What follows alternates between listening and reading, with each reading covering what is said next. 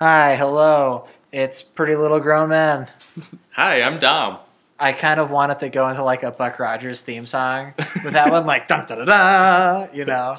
We're back. Um, I'm David, and this is episode 43 of this podcast, which Is is like 40? No, I thought it was 42. I think it's 43. Uh, I think last week was 42, uh, the science episode, and so we're Oh. we're like 500 years old in podcast years. We just, like, literally just finished recording an episode with uh, the folks over at Cabernet and A, and we had a pretty fucking fantastic time talking to them for almost two hours. Uh, and we also realized that we are. Um, that we are. You're right. It is 43. We are. we are pretty much on the exact same episode count as they are. Yeah, so we kind of got our start around the same time in the PLL podcast universe, uh, which is a thing. There's several others out there, as you probably know, devoted listener. Mhm. Um, but yeah, we had a really good time with uh, with Sue and Chelsea, and they were very funny. Uh, and it was cool to talk to some other PLL geeks because the folks we have on the show. We've had, we've had some serious PLL fans on the show, but there's Right. also been like, you know, some people we've just friends of ours who we've brought on to just sort of goof around and you know respond to, to our our slightly crazy obsession with this show. Yeah, I think after our uh, after last week's episode in which we talked about the technology of Pretty Little Liars, I think we've now totally exhausted all of, all of the friends that we could All possibly the, have. yeah, all of our buddies who could come on. And we we should say this isn't we didn't reveal this in last week, but that was like about an hour discussion and we chopped off a lot of it.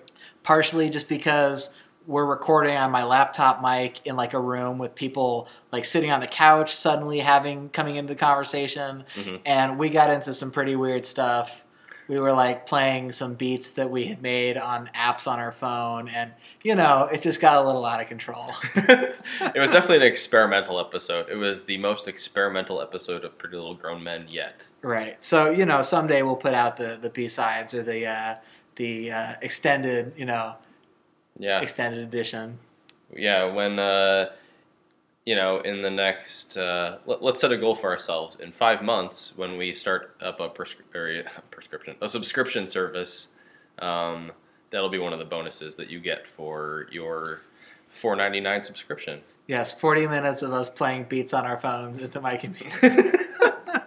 and talking about like David Lynch and stuff. Yeah. You know, Uh, we, we went there.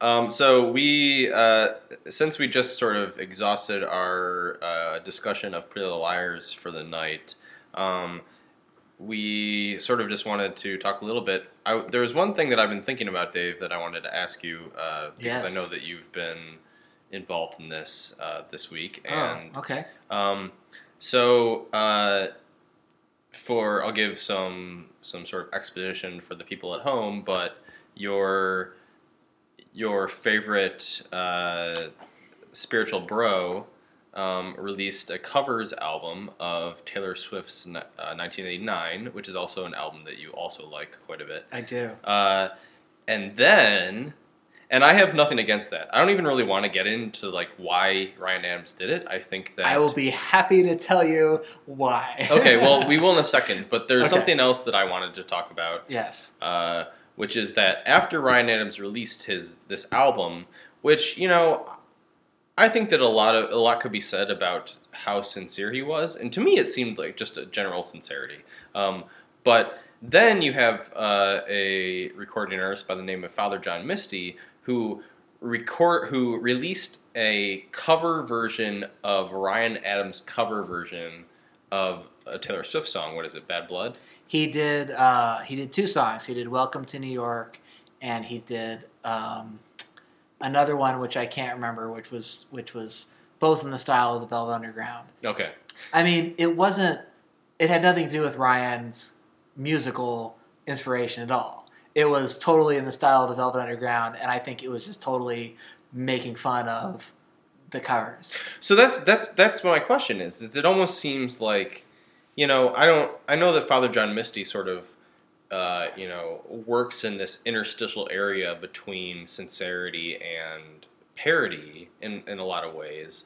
Um, that's kind of this image that he has, and I've read like pretty compelling accounts of live shows that he's put on where uh, I think a lot of people either accept and enjoy what he's doing or get offended by the way that he's acting because Right. I think that in many ways he antagonizes the audience. Um, this to me, and I didn't listen to it uh, because I didn't want to. I guess I don't know, uh, but the idea of it felt, and then he didn't he subsequently delete. He deleted them and he wrote this extremely long, totally ridiculous explanation of a dream he had where like the ghost of Lou Reed told him like the dead aren't aren't for your consumption or some some weird Oh, okay. you know weird Zen uh, takeaway. So okay, so then I, what I wanted to ask you is, what is your take on that? Because for me, as sort of an outsider uh, who only sees this, these things happen but doesn't really engage with them, it seems like he's just sort of being pointlessly antagonistic to the point where it's like, eh, you just seem like you're just trying to pick a fight or trying to get some attention. It, it doesn't seem like that was anything that you really needed to do or anything that really ca- anything that uh, anyone really cares uh, about hearing your opinion on. Um, and for me, that just kind of like uh, I, I think it, it looked bad, and maybe that's partially why he deleted it. But I would like to get your opinion on this. Oh boy, I'm rubbing my hands together here. um, let me give you my whole. I'm going to give you my whole spiel on this one. Um, so let's walk it back to just Ryan Adams covering Taylor Swift. I've been a Ryan fan since about 2003, and I started listening to him. Um, it was after Heartbreaker had come out, and I think after Gold had come out. Maybe it was right around the time Gold was coming out, and New York, New York was becoming a single. Um, I heard about Heartbreaker because some of the dudes on my post Dave Matthews Band message board, um, who ended up over the next few years being super into Ryan and the National and the Hold Steady and all these sort of like beer drinking, you know, indie rock, but also like kind of masculine like rock bands, like Heartland, authentic, you know, rock and roll bands. And so Ryan's Heartbreaker was just one of these records that became like this mythic record on this message board. So you know, I went to the store and I, I was visiting the Pomona College in California, looking at schools when I was in high school, and bought Heartbreaker and came home and listened to it and obsessed over it. And so I've been a Ryan fan since pretty early on in his solo career, and loved all the stuff he did. You know, in 03 and 05 when he put out three albums and like, you know, was reading all the critical consensus at that time and people were like, oh, he put out three records. What a crazy person. These are so bad, whatever. Um, and I remember being super angry about it because like at least two of those three are classic albums. Um, and it just felt like people were being blindly dismissive of him. So anyway, what I'm trying to say is I've been along for the whole ride Mhm. of like the critical response to Ryan Adams. And like in the last few years, it's been really interesting to watch this like huge rehabilitation process, first with Ashes and Fire, and then with the self titled album last year, where every critic was like, oh, let's completely pivot now. Now that he's like sobered up and gotten married and isn't like this crazy person on the internet all the time. Uh, and now we can actually say, oh, this is one of the best songwriters of his generation, and he's this incredible vocal and guitar talent, and we can like start to have those conversations Mhm. that nobody wanted to have in 2005 or 2007 or whatever, for whatever reason. Mhm. Um, so people, I've, I've seen like the opinions on him just like go back and forth and back and forth. Uh, and with Taylor, I've been a fan of hers since Fearless, the second record. And so Taylor's five albums in now. And it's really weird to me that Fearless, which won the Grammy for Album of the Year, when Taylor was like 20 or 21, and she was like the youngest person ever to do that Mhm. that album's been kind of forgotten, and what's remembered is the VMAs thing with Kanye, Mhm. the "I'm gonna let you finish" moment, and then she she came back a year later and put out um, she put out the album that has uh, I forget what it's called, not Red, but um, oh god, it's my least favorite one. Speak Now. but Speak Now has a song that's basically about the Kanye thing um, and about John Mayer and whatever. You know, that's like sort of her big celebrity reference album. And I think her most erratic body of work. But that was the first one that sold a million copies in a week. Uh, and then Red did the same thing, and then 1989 did the same thing. So it's weird because Fearless, which to me is like her sort of classic, like super coherent classic rock record where all the songs are about the same thing and it tells a story. Um, that's been forgotten, and her first album, the super country one, has definitely been completely erased. Like, hmm if you talk to someone about Taylor Swift now, people would have no idea that once she sung in like a super twangy Nashville voice, like that she abandoned on Fearless and then definitely abandoned on Speak Now. hmm Um, so I've also been on this Taylor train for a long time. So what I can tell you about Taylor and Ryan is that Taylor's been an outspoken fan of him for years. Um, and I don't think I had seen Ryan talking about her before, but what he said this week in a bunch of interviews and the one that he did with um, Zane Lowe on Apple's Beats One Radio is really good. He says that the song White Horse on Fearless was the song that really opened his eyes to her songwriting talent. And ever since he's been following her, and they did a writing session together before 1989 when she was kind of just finding her co writers uh, and had worked together a little bit. So, him doing this album is not completely out of nowhere. Yeah. And what he said in the Beats interview is that, you know, he didn't hear it as like this pop crossover or this like big produced Max Martin record. He heard it, he just heard the emotion of the songs and like the the power of the lyrics and like the relationship content and so on. And he talked about recording it as like um, the aftermath of the record that he just finished, which is going to come out hopefully this year, and just this extra way to keep processing those feelings by doing this material. So it's not a gimmick. Yeah. You know, by by any if you believe what he said and you look at their relationship and their connection, like there's no reason to think it's a gimmick. I do think there's like the cynical level of him doing this is going to expose him to like millions and millions and millions of Taylor Swift fans Right. who, if they like the old stuff, will probably be into his music because you know they're not so dissimilar. They have a lot of the same uh, feel in terms of Yeah. or influence in terms of the country stuff, his alt country stuff. You know, um, so that's like a cool thing to me actually is that Taylor Swift fans are going to discover him, and the other side of it is, of course, these Ryan fans who can be very you know sort of rockist, maybe a little conservative dudes who don't look at someone like Taylor as like a serious songwriter, either because she's a woman or because she's on pop radio or Mhm. whatever. Um, so they're going to hear these songs and be like, "Oh, these were great songs all along," or maybe they'll have the shitty opinion of, "Oh, Ryan made these songs so great," you know. Well, I mean, isn't that like you mentioned the word cynical, and I guess that's the word that I was thinking of when talking about Father John Misty. It Sure. cynical. Well, so let's get to let's get to that. So I think the Ryan Taylor thing is very pure.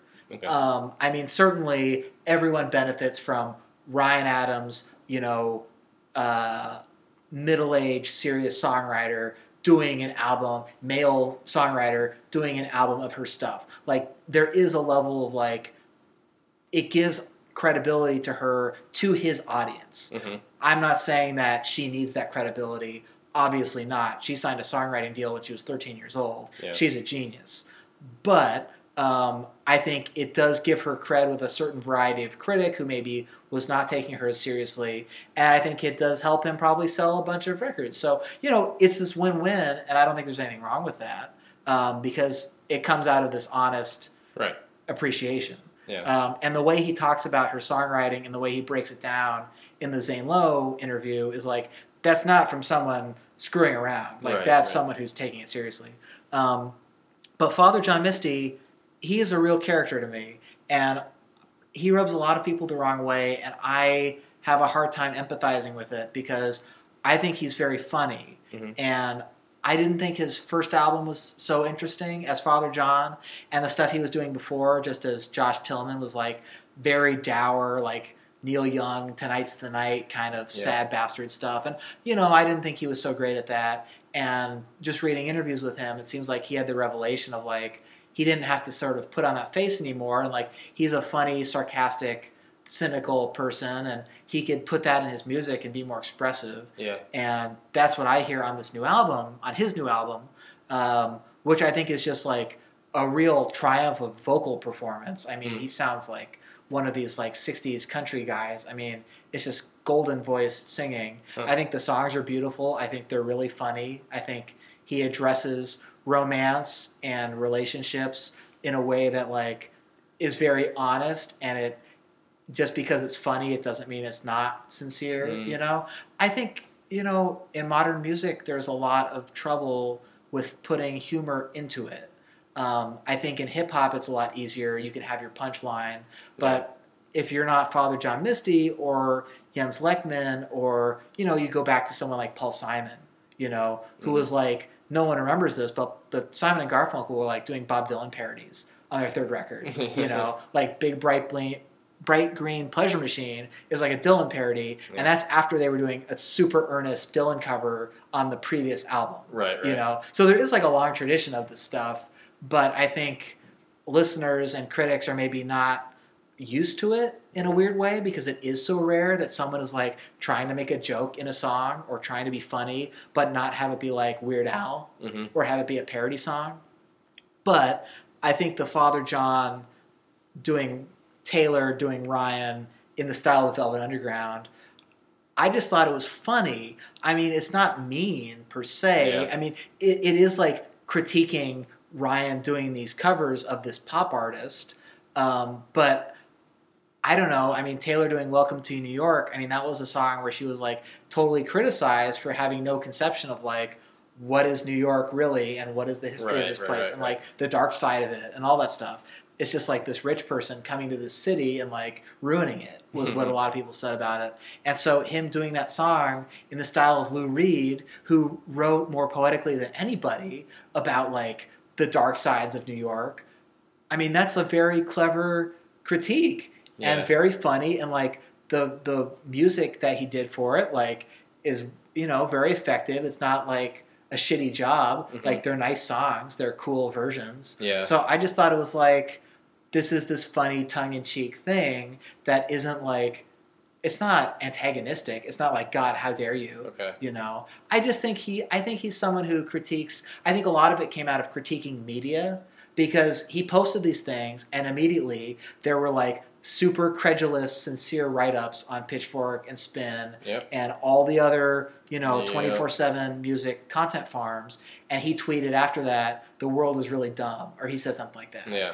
and I almost tweeted today, like, God, I wonder if he has a bet with somebody of like what he can just say on the internet to get people to just re reblog it, Mhm. you know? Because he posted that whole narrative today about the weird dream he had, which like is probably something that he just made up and was fucking around. Oh yeah. And of course, that explanation got posted just as like a flat news article Right. on every single site, and it's like no one, no one was able, no one said like, you know, perhaps he's fucking with us, perhaps he's trolling us to get attention, you know. You know, it's it's funny that you mention it that way because um, I think that up until you just said that, I was thinking about it in a very cynical way, or even just thinking like, what's the point? Why does he think that he should be the one to to make that critique, to make that statement?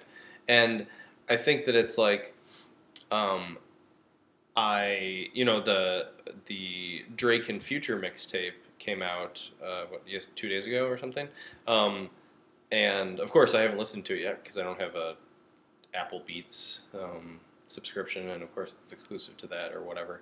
But um, I I was most dreading people already reviewing it because it's just like, hey everybody, let's give this a little bit of time before we start forming what essentially are concrete opinions about it. Right. Um, I should say I put up my my Ryan review on Sunday night, uh, and I listened to it three times. well, I think that. Well, I also think that like, I would say that it's different because of your deep connection to it and your Right. anticipation of it. Right. I, I think, you know, I wasn't even going to write about it, but then I listened to it three times that day and I was like, oh, I have ideas. Okay, I'm just going to Yeah. do it.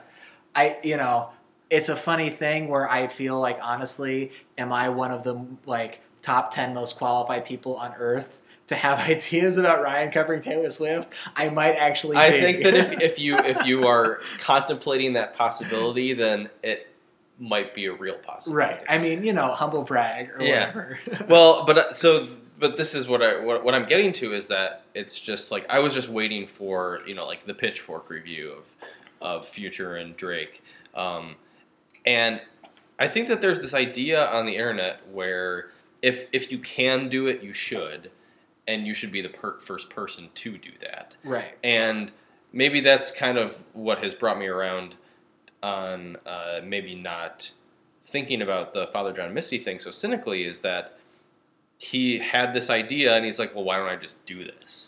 I, Oh, can, yeah. I can, so why don't I? Right. I mean, like, I can't read his mind. I mean, like, I think it's a 50 50 thing on, like, the level of malevolence or the level of, like, cynicism or wanting to get attention that went into it. Mhm. But I just, he seems like a guy who has a sense of humor, and he probably thought, man, it'd be really funny if I did this Yeah. and put it on SoundCloud and just fucked around. Yeah. And so that seems like the most straightforward explanation of it. Mhm. And then when he realized it was going to like become this huge viral embarrassing thing, then he was probably like, "Oh god, I don't want to be in the middle of this like weird media shit show," and then Mhm. deleted it.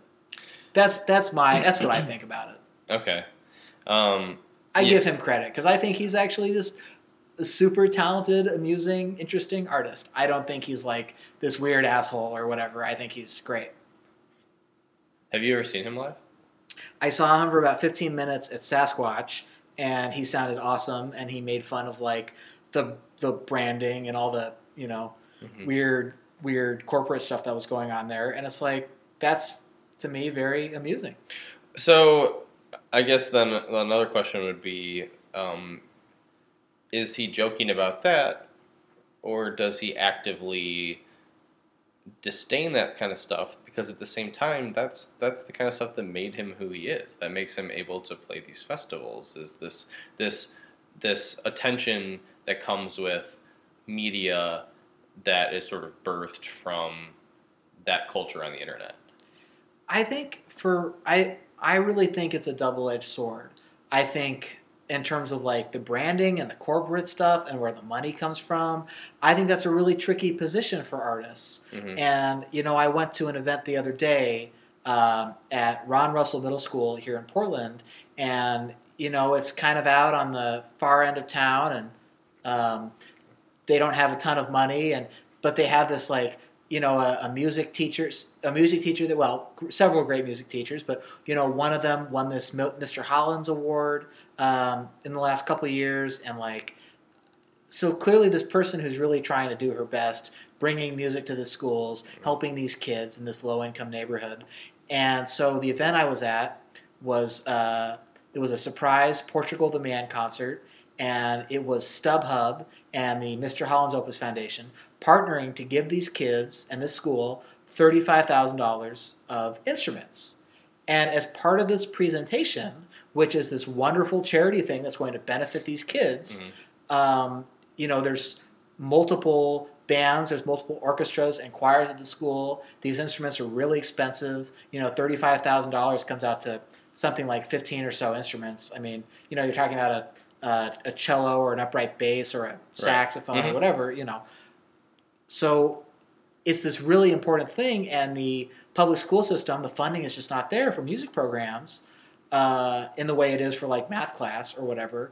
But the sort of thing I walked away from feeling funny about was as part of this presentation, StubHub did a pitch. And they were like, How many of you know what StubHub is? Raise your hands. And they said StubHub is like this eBay for concert tickets and gave their little spiel. And so it's not like this pure charity effort, Right. it's this promotional thing as well to, you know, these impressionable young kids. Um, so I'm not saying I don't want to go on record either way as saying this is good or this is bad. Yeah. Them, you know, the instruments coming from somewhere is good. Yeah. But you know, later that day, I went on Twitter and I was like, "This happened," and it made me feel weird. And I think you all should know that you know this is what's happening in the schools because public funding isn't there. That Yeah. brands are coming in and, and filling that gap, and this is what comes with that. Um, so you know, I think it's a really weird thing where the money to support music and support art and whatever has to come from somewhere. and it really doesn't seem like it's going to come from the consumer or from a government subsidy or whatever. And so it has to come with this cost of the corporate sponsorship or of the, you know, if you want to ha- put your record out, you have to do press and you have to try to get on Pitchfork and Spin and Billboard. And like a lot of these guys, a lot of these artists, uh, men and women, uh, you know, do they like doing two days of interviews? Of course not. Mhm. You know, they want to play guitar. They want to make a beat. You know, they want to play shows. The uh, so something that you I'm sure that you've heard of has to do with uh, the former lead singer of Thursday, the band Thursday, who is also the current lead singer of a band called United Nations. I Jeff- haven't. I haven't heard about this. Okay, so uh, his name is Geoff Rickly.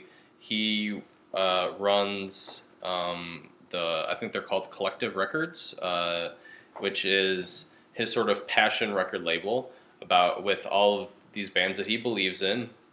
And um, you know, Thursday was kind of a was uh, I guess best characterized quickly as a screamo band, but um, developed a pretty extensive cult fan base. And then the Thursday broke up, and he started this new band, which is sort of being touted as a very political band, a very socially conscious band, a very anti-capitalist band. But recently, uh, two things came in, in into public knowledge. One is that uh, this guy, whose name I can't remember, I think he was a stockbroker or something, Hedge fund manager. hedge fund hedge fund manager who uh, bought the I think the rights or bought basically bought an uh, an HIV medication An AIDS, magic, AIDS an, medication. an AIDS medication uh, and he basically because he now own, owns it uh, raised the price on it astronomically Hundreds of dollars. Yeah. Five five thousand five thousand percent. Yeah. Uh, then it came out that this guy who did this atrocious thing uh, is one of the main investors in Collective Records. So uh, Geoff Rickly then uh, almost was pushed into making a public statement about this uh, because of his background and, and the nature of his of his musicianship and what his band stands for. And his his public statement was basically like, I'm not going to communicate with this person over the press. I'm going to talk to him face to face. But this really saddens me. Uh, but also, the blunt reality of the situation is there is no way for any artist in our current society to succeed without some connection to corporate dollars. And that was basically like, that's the sad reality of what we do. And he's like, you have to either figure out some some sort of like magic bullet to make your record label succeed uh, without that kind of connection, or you have to believe in art and the dissemination of art so much that you're willing to make that kind of sacrifice. Uh, and just be really true to yourself through the whole thing. And it was a really uh, sincere thing for him to say because he's basically like, I'm. Re- it really sucks that I'm in this position right now. It really sucks that I have to talk to the artists on my roster and tell them what's going on, and you know, it sucks that we might lose our record label. It sucks that this person is like that. This person who invested this money, who believed in us enough to invest in a record label that's not going to make a lot of money. It sucks that he did this. It sucks that he's this kind of person Yeah. and it's really heartbreaking. And I think that that was one of the most true, sincere statements that I've heard come out of uh, an artist like that in a long time. Either because you have someone who just denies uh, their involvement with corporate dollars, or you have someone who gets really defensive about it. He was basically just honest about it. Right. Or you have like the the Bon Iver thing of like taking the money and then later like criticizing the company or or saying you regretted doing it or whatever. You know, I mean, which can be an honest thing, but at the same time, you know, you took that paycheck and you built your studio, and that's fine, dude. Mhm. Just like, you know, just just say you needed the money and you took the money and it's fine. You know, Uh-huh. yeah, I, I think this is such a horrible position for artists to be in because it's lose lose. Yeah. You know, I think part of it is like the people who care are more people in the media or critics versus the actual fans because um, I'm reading the book No Logo right now, which deals with a lot of this stuff up through the 90s, up through the end of the 90s. Um, but really, I don't think very much has changed, and things have just gotten worse in terms of like the brand exposure and like what people are comfortable seeing at a festival. Yeah. I mean, I think, you know, if you go to Sasquatch, I wrote a whole article about the Twix stage and being like, this is so corny and stupid, Mm-hmm. and it takes me out of the artistic experience of being at this thing and trying to watch bands. But, you know, it's not like there was any public outcry about it. It's not like fans were like, this is gross, we hate it. You know, Yeah. people, I think, especially younger millennials, are so accustomed to it that they don't even like see it. You Mhm, know, mhm. it's just all gray gray area to them. Yeah. So I think a lot of these the musicians who say, "Oh, it's," they have uh, the musicians who end up regretting entering into these kinds of things. I mean, this like hedge fund guy aside, because that's a real shit show. Yeah. But you know, someone who just licensed a song to a car commercial or whatever. You know, I mean, I think the regret comes more from like their peers criticizing them more so than their actual younger fans who I don't think care. Mhm. And if those fans did care, that would force them into spending 10 bucks on an album or spending 20 bucks on a t-shirt or whatever it is. And certainly people do, but you know, for people like Geoff Rickly, I mean, I'm sure most of the bands he works with have a real hard time breaking even or doing music full time or anything like that. hmm You know, it seems like either you get in the position of like you do get a, a boatload of endorsements, and you can play with Kanye, and you can tour, and you can do all the stuff like Justin Vernon does.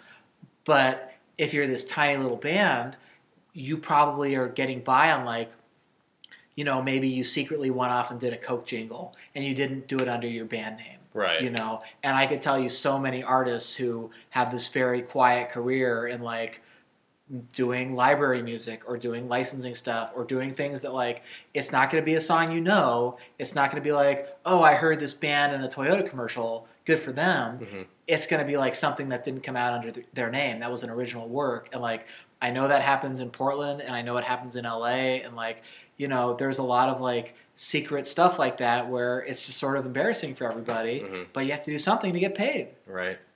Yeah, I mean, it's just. I know that I don't even think about it anymore. Like, I think that. Um, I don't know why I keep returning to this, but probably because it's one of my favorite albums. But um, uh, the second track off of uh, Moon & Antarctica um, was, I think, it was in. A, it was in a car, it was in a car commercial back in the day. right uh, the, back in the day, back in the early 2000s. Um, and I remember hearing it in this car commercial, and it was it was for a minivan. I don't remember which which car company, but it was for a minivan. yeah Uh, and I first I remember thinking, "What the fuck? Why is Modest Mouse in a car commercial?" Then I remember thinking, "Oh, that's cool. Like I think it's really cool that they especially use this song for a car commercial." And from that point on, I remember just not ever really thinking about it in a negative way because Uh-huh. I think that I eventually, especially as a writer, uh, you eventually start to realize that in order to support yourself, in order to support a family, in order to uh, continue to do what you want to do, you have to make those concessions. You have to stay true to yourself, but uh, do what you need to do in order to uh, continue. And I'm not saying like making like you know, you know, like agreeing to write a jingle for like a cigarette company or something like that. You know, something that you just like totally don't believe in at all. But understanding what it takes in order to continue making art. Right. I mean, I think the best way to think about it is not so much is this good, is this bad.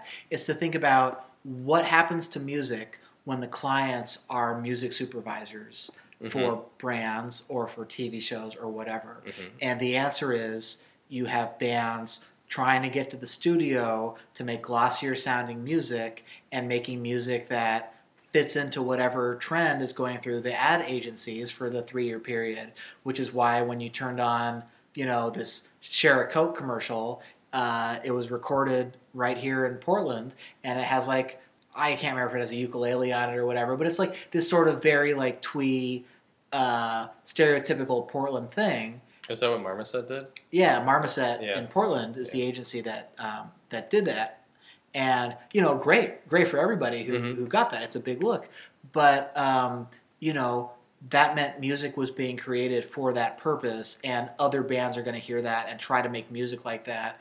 And I mean, I think it's clear with a lot of these, especially in the last three four years, these major label quote unquote indie bands.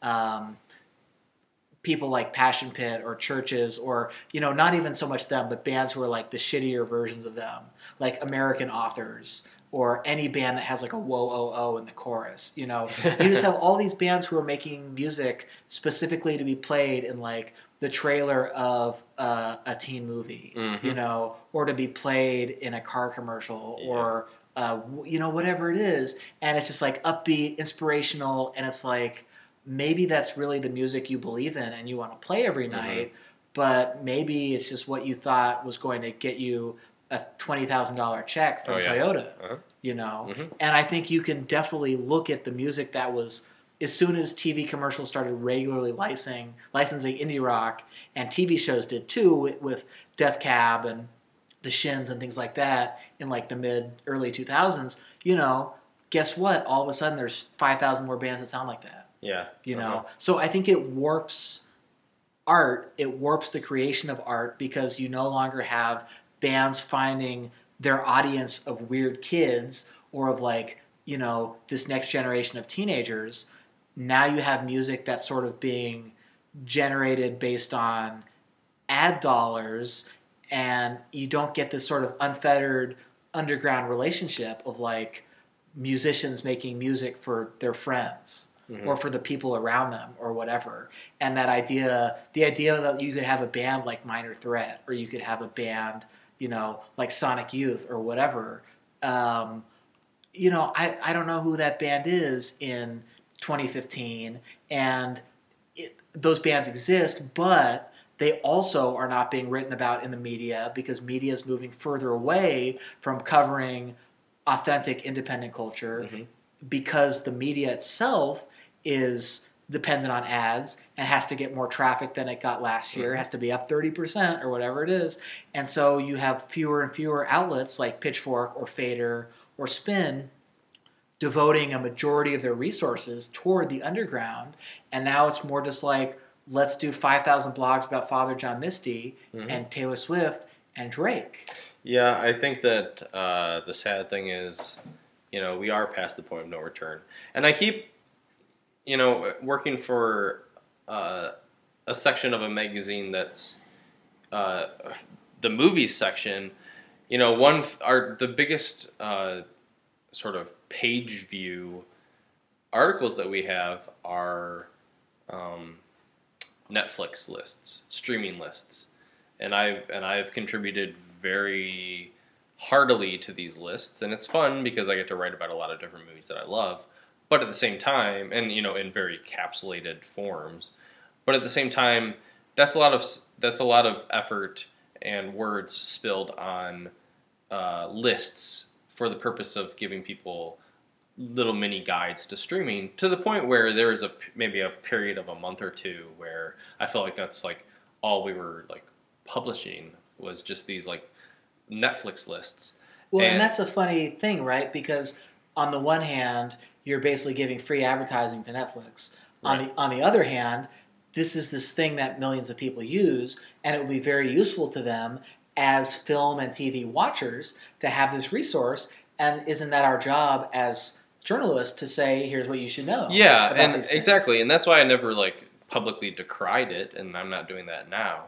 Um, but I do think that that takes away from, uh, for me personally, it takes away from time and effort put into writing more extensively and more in depth about smaller movies that I think that people should watch Right. uh, that don't have as much accessibility, don't have as much press time, and so it's sort of like the trend away from uh, the independent artist, which at this point it just feels like is not sustainable. Like you can't, and I think that you, you know you probably experience this more than I do.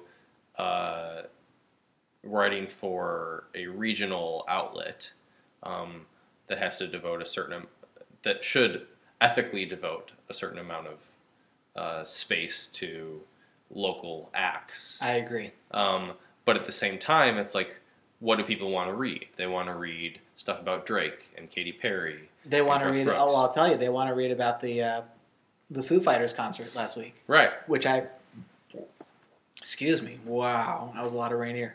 um, yeah, I went to last week. I saw you know the two big things I wrote were I went to see Shania Twain and I went to see Drake and I or not Drake, uh, Foo Fighters, Mhm. and took photos and you know enjoyed writing those reviews. But those got a ton of traffic, paid my bills for the month, sort of. Mhm. Um, and the Q and A interview I did with Destroyer, who's one of my favorite interviews, and I one of my favorite musicians, and I feel like I got a lot out of him. You know, that didn't even come close Yeah. to the level of traffic. And if Right. that had been my main thing for the week, you know, it would not have looked great. Mhm. You know, so yeah, I think it's I I really struggle with the idea of the page view model because I just see it being this escalating into infinity where it's never good enough Yeah. and you can never make enough money on it Mhm. because the rising tide floats everyone's boat up to the point where the advertiser can say, "Well, you all have five bazillion page views, Yeah. so I can just pay you this lower rate Right. because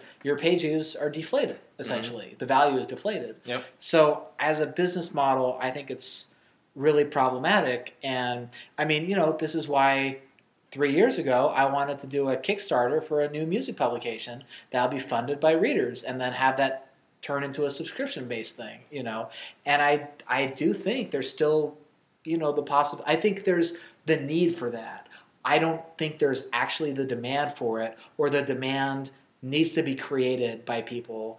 Um, and I think you see it with streaming music with stuff like Tidal, Yeah. where Jay Z is like, "Listen, we need you to pay money for this because otherwise everything's just going to fall apart." yeah.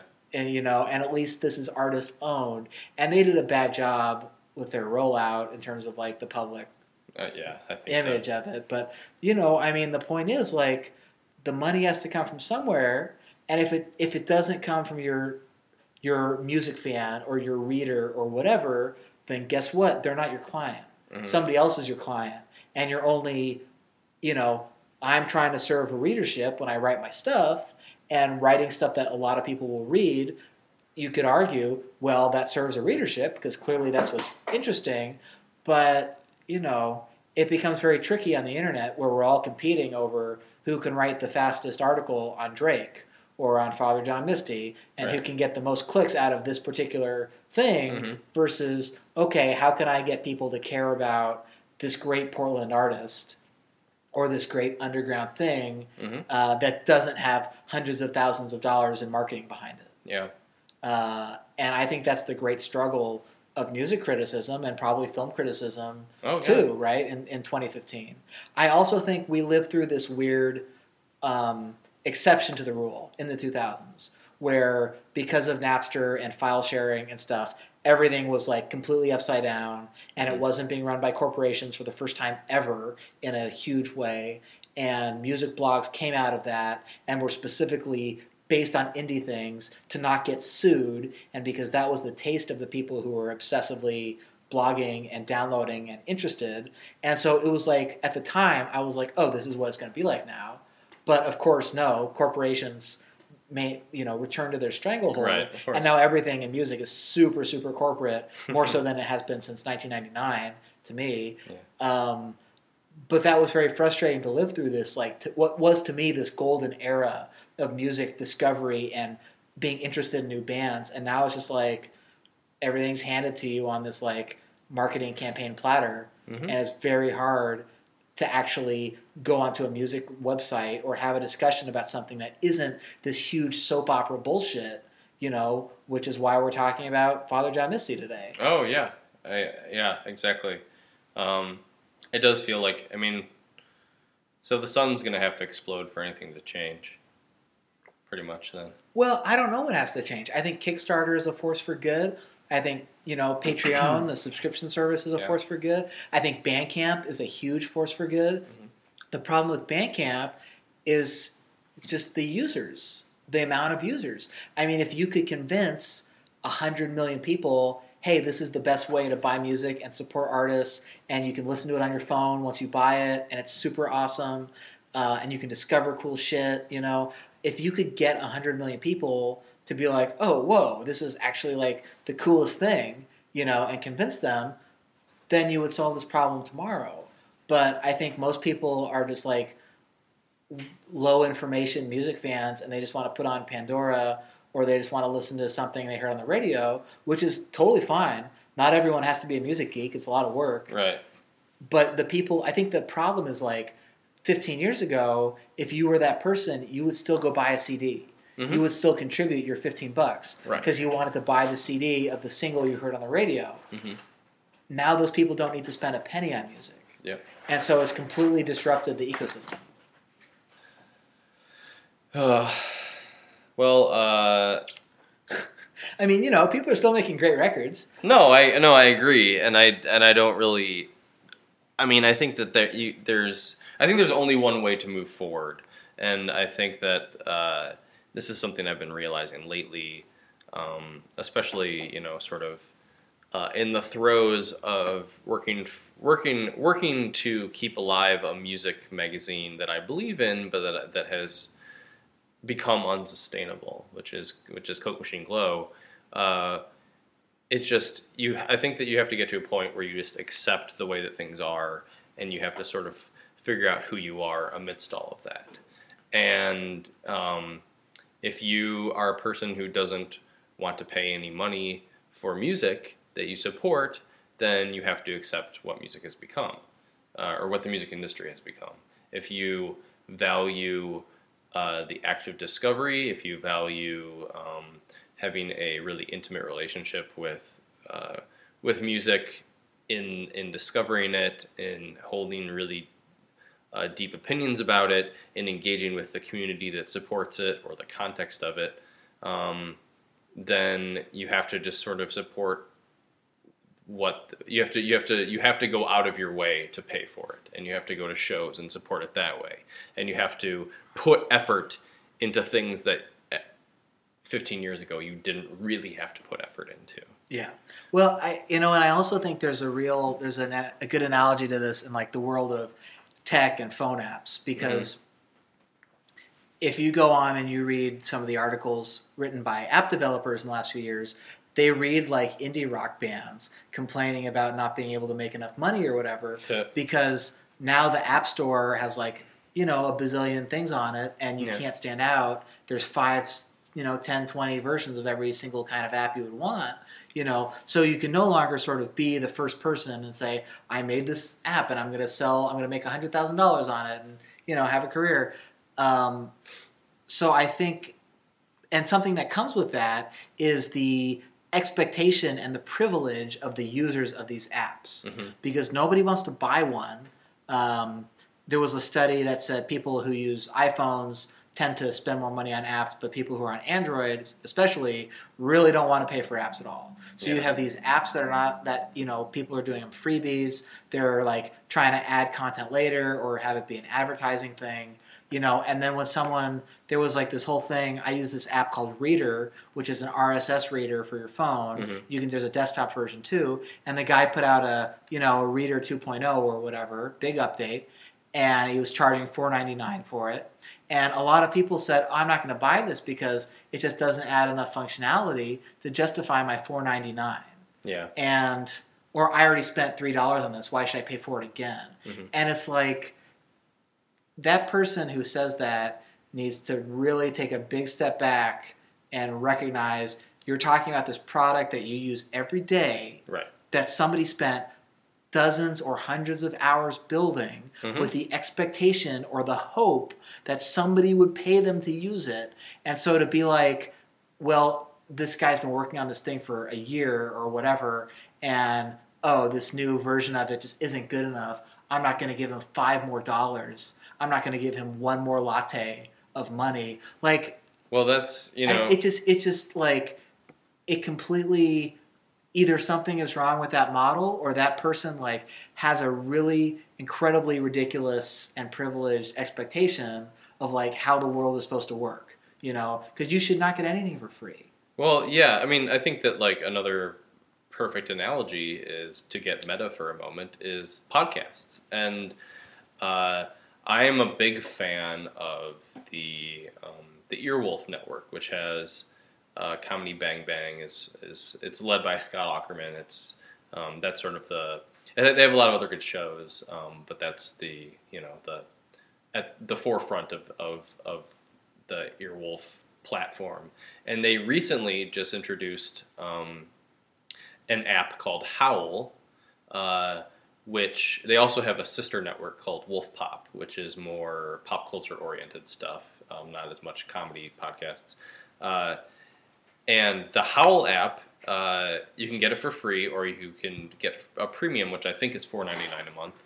Um, and basically, all all podcasts on uh, Earwolf and Wolfpop, um, you can only get episodes that are older than six months if you pay for the premium service. Uh, but also, the premium service comes with um, a shit ton of bonus content, uh, podcasts that you can't get anywhere else. Um, also, like bonus episodes of stuff that you've already heard, on top of the uh, the older episodes that you can't get for free anymore. And what they're trying to do, they also have all the episodes of WTF, uh, Marc Maron's podcast. And I think that they're trying to get other podcasts who either don't have networks or from other networks to come on. And I think that what they're trying to do is provide an alternative to Apple's uh, podcast app. Yeah. You know, like the I listen to podcasts through Apple's podcast app. That's just what I do. It's the iTunes podcast app. They're trying to provide an alternative, and all they're asking for is four ninety nine a month. Even I, I'm not even paying that, and I listen to their podcasts pretty much all week. Right, because um, you're not being put in a, you're sort of not being forced into it. Yeah, I think all this stuff is really tricky because, like, I subscribe to I think three things. I subscribe to Netflix mm-hmm. and pay for that. We pay for that every month, and I pay for uh, my Adobe Photoshop and mm-hmm. Lightroom, yeah. which is a work expense. I use that for work every day. That's ten bucks a month, and then I pay for Rdio to mm-hmm. stream music. Yeah. And for a long time, I was on their five dollar web only plan, and then I canceled it because I was like, oh god, I'm not really using this that much. I kind of don't want to spend this five mm-hmm. dollars. Mm-hmm. And um, then I changed my mind and went back to it, and that plan had been discontinued. So now I'm paying five dollars, ten dollars a month. Yeah. Uh, and I have it on my phone, and but that's also sort of like a work expense, you right. know. Um, but I don't know. It's like I try to buy music every week. I will. I gave twenty bucks to Jesse Thorn's podcast funding drive for Maximum Fun. Yeah, yeah. He's he's my favorite podcast person. I mm-hmm. wanted to support that, but I also don't do that every year. Right. I mean, it's a funny thing because you're like, well, what? I have to go pay four dollars to get that latte, or I have to go pay ten dollars to get that sandwich that I'd like to go eat tonight. Mm-hmm. But I don't have to do it for this album or this movie or whatever. And so you have to actually make a judgment for yourself. Mm-hmm oh, should I actually contribute to this? Do they need my money? Is it even, it does it even come into your mind? And I think for a lot of people, it doesn't. Like for you and I, it, it does. Right. And at least you're like thinking about it. And I think that's really well, well I mean, important thing to do. It's like, I mean, we would love to have someone pay us money to do this podcast. Sure. We do it completely out of our own free time. We both have full time jobs uh, plus other projects and things that we care deeply about, and and you know family and people that we want to spend time with. And uh, not that I don't love spending time with you, Dave, but no, you know, I mean, like this this takes time. Sure. We just spent our it's, whole we spent our whole night recording a podcast. Right. It's it's you could call it you could treat it as labor. Right. And it's I mean to me the podcast is like I think of it as a hobby because mm-hmm. we're talking about if I wanted to do a podcast that made money, if we were going to do one that made money, um, I would be talking about, I would say we should talk about tech or we should talk about movies mm-hmm. and do a new movie every week or you know there's lots of things we could do that would have a wider appeal than talking about essentially an abc family drama for teenage girls or literally whatever we feel like talking about Right. Like if we had sort of a more focused thing, Yeah. or you know, or we could do an interview podcast or whatever. You know, Yeah. there's all these sort of routes we could take if we wanted to do this as a monetized vehicle. Mhm. Um, I like doing what we do, yeah, me too. and I would. It would be nice to make money on it, but you know, I mean, at this point, my attitude is, and with the the the listeners that we have, bless you. Thank you for sticking with us, and you know, I think we do a pretty interesting pod, but I it really does surprise me that we have so many actual hundreds of people who are interested in hearing two 30 something dudes talking about Pretty Little Liars every week. So that's really, I appreciate that a lot. I don't take it for granted. Um, Yeah, I mean, but yeah, I mean, I don't know. I think the podcast helps me be sharper in my criticism and it helps me just, I, I almost think of this as like uh, practice in a way or Mhm. like chops building for just thinking about stuff or Yeah. because you know talking to you makes me think of it in a different way and Mhm. talking about stuff versus writing about it and being a little more isolated or tweeting stuff or whatever like this is just a very different way of uh, approaching criticism and i find it very helpful yeah, you know, I, I, what my my day job involves uh, talking with a lot of people that I don't like to talk to. So, I like talking to you, but it helps me like, you know, develop conversational skills. On top of you know forming arguments that are coherent and that uh, have a point to them.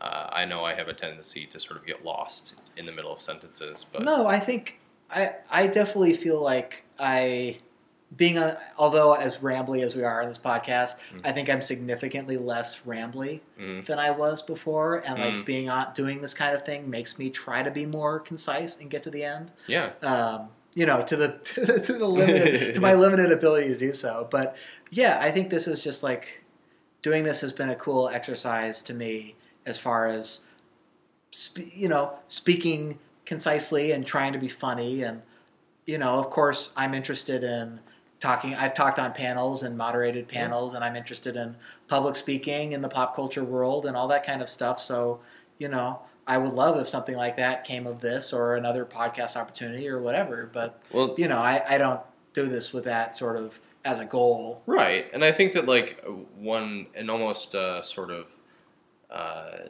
contrary way, you know, I think that a lot of uh, culture, pop culture writing or criticism or blogging, uh, or even just plain old internet culture in general, is sort of like consuming content in order to have an opinion. You know, it's like we've lost track of the the actual joy in consuming as opposed to consuming in order to have an opinion at the end of that consumption.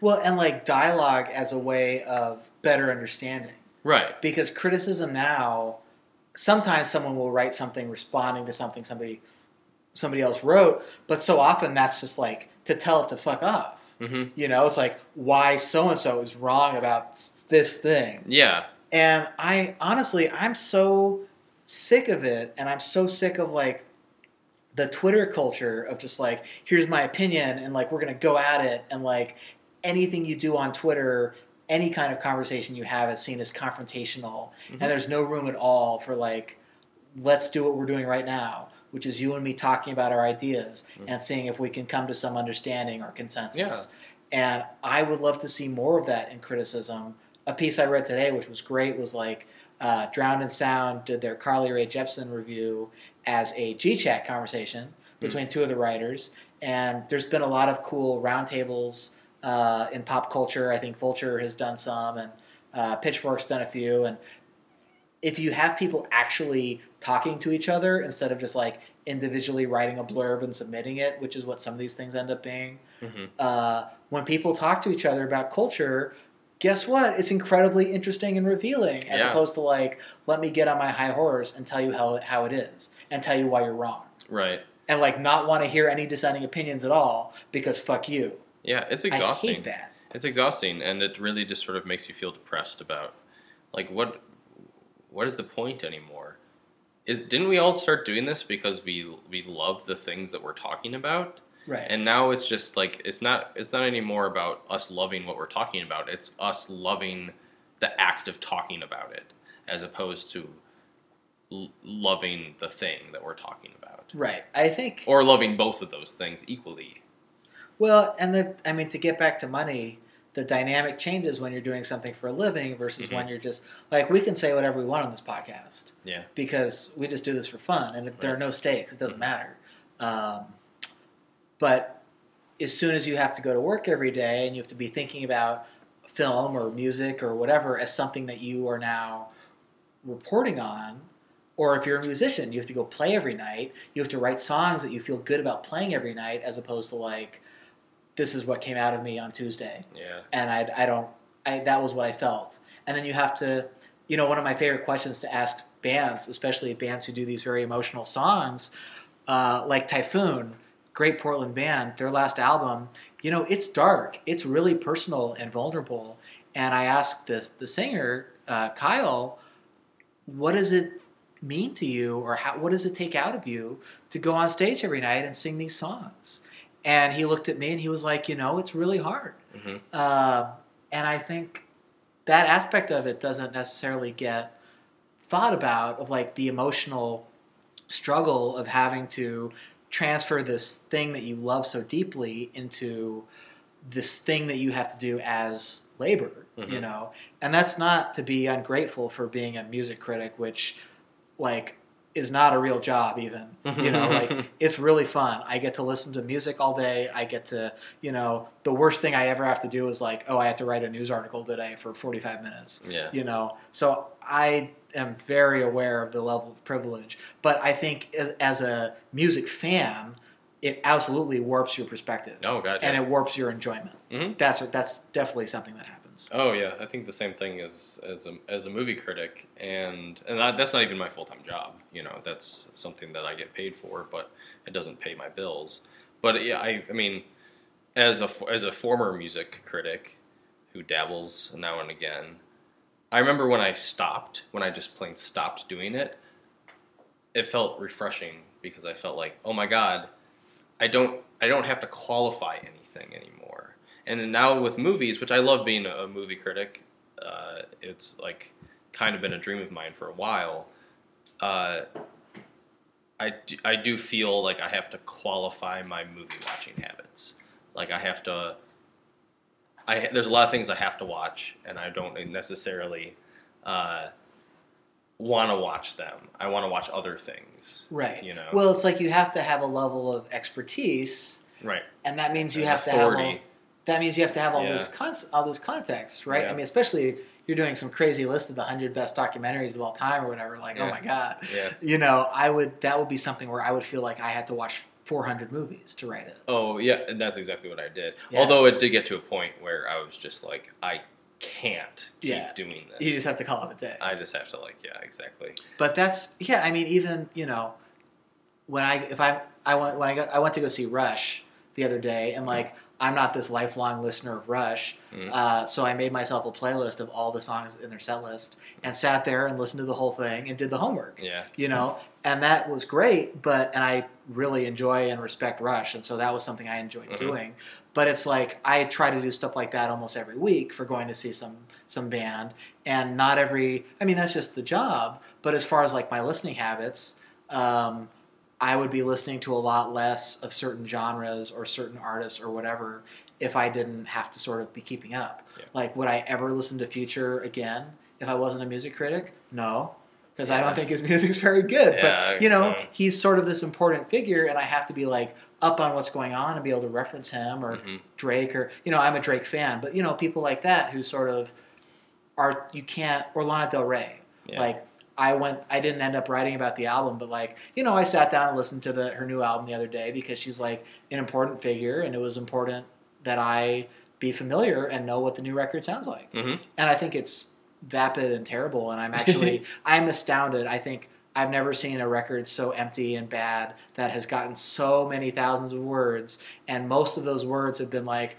wow this is very like empty and sad and that's kind of crazy and every critic stops just short of saying and you don't really need to buy this because it's horrible Right. like every critic stops right before stepping off the cliff and just being like yeah this was a big waste of everybody's time Well, I mean, I, I I don't want to talk about this now, but I think that we could talk about that.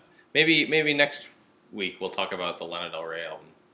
Um, or just I think I think that's a I think it's a the natural result of like the end of the consumer guide era of music writing and the Yeah. end of like the 85 word blurb and it's like um, did you see the Roger Ebert documentary The Life Itself Mhm, yeah. documentary so there's that that whole section where they're talking about like how Roger the Pulitzer Prize winner was like responsible for the death of film criticism in a way Yeah. or that was the critique because the, the thumbs up, thumbs down. yeah, you're reducing it to a yes or no. Mhm. Music criticism, I think, because of YouTube and Spotify and the the access, has completely swerved around, and now we the music only the quality of the music is only superficially written about, Yeah. and now it's like how is this how does this fit into the soap opera narrative of this artist or you know I'd be very interested in an article where someone interviewed Lana Del Rey fans and said, "Why do you like this?" Because that's way more interesting than a bunch of critics saying, "Man, this is really sad."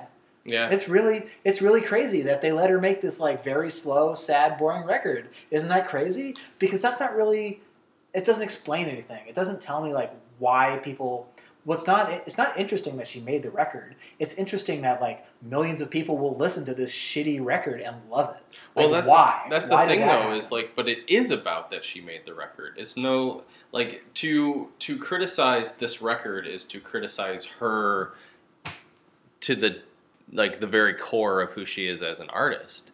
You're criticizing uh, all of the artists that she emulates, all of the culture that she emulates, the image, the that whole idea of like this sort of like 60s pinup girl or whatever. I haven't even listened to it, so I don't even really know. it is her slowest and drowsiest and most boring album. The lyrics are very thin. The first song I think is really good, and there's actually like an interesting thematic. There's actually like an interesting narrative arc to the song, but then it just gets into just you know pulling words out of a hat and uh, you know it's just a completely unenjoyable album and if someone like i would love it if someone who listens to it 20 times and it's their favorite album of the year if that person would be like let me explain to you who Yeah. i am and why i love this Yeah. because i don't it's you know even things when i don't like i usually can understand okay here's why somebody likes this Right. This record like i don't just i don't get it at all. It's just so empty and so unpleasant even compared to her previous albums but you know anyway. Okay, so that's so that too deep into it. listeners, uh, if you really love the Lana Del Rey album and you want to talk to us about it, let us know. um, well this is probably a good time to wrap up. Yeah, you can let us know via Twitter, where we are at PLGM Podcast, um, where you can also find mine and Dave's Twitter handles. Uh, it's right there in the little uh, description thingy. yeah and you can check out check us out on this week's cabernet and a um, where we had much more of a uh, strictly pll podcast um, that was a good time and definitely check out their their back catalog of episodes as well they're super funny and uh, just as obsessive as we are Yeah. Um, you m- also, if you listen to the, their episode uh, with us on it, you will discover some secrets. We revealed some real secrets about ourselves. it got weird it got so weird, it, man. It got a little weird. Uh, Um, and you can also we talked this. You know, it's funny because we talked about this on Cabernet A that we always wait to the very end of our podcast to say please rate us on iTunes because it really helps us spread the word. Um, but if you're still with us and you want to drop some five stars, that would be really nice of you. Just go into your app and drop that review in. It'll be Seriously, really awesome. yeah, we yeah, please. Uh, I- think that every podcast you've ever listened to has said this, but it's true. The if you rate or review us, that really helps us out. And now we're doing free advertising for iTunes. Right. So, So, there you go. Brand the world of branding, the wide world of branding cannot Apple. be escaped. we Apple. It's it's a fruit, and it's also a big company. Yes, we're recording this on my 2011 MacBook Air, my trusty trusty laptop. Uh, yeah, and I just uh, checked to see what time it was on my iPhone 5. Yeah, it's fine. I, lo- I love Apple. I'm happy to give them my money every year forever. That's Yeah. just that's just the way it is. This is the world we live in now. And with that, uh, we will see you next week. So remember, star us on iTunes, bitches.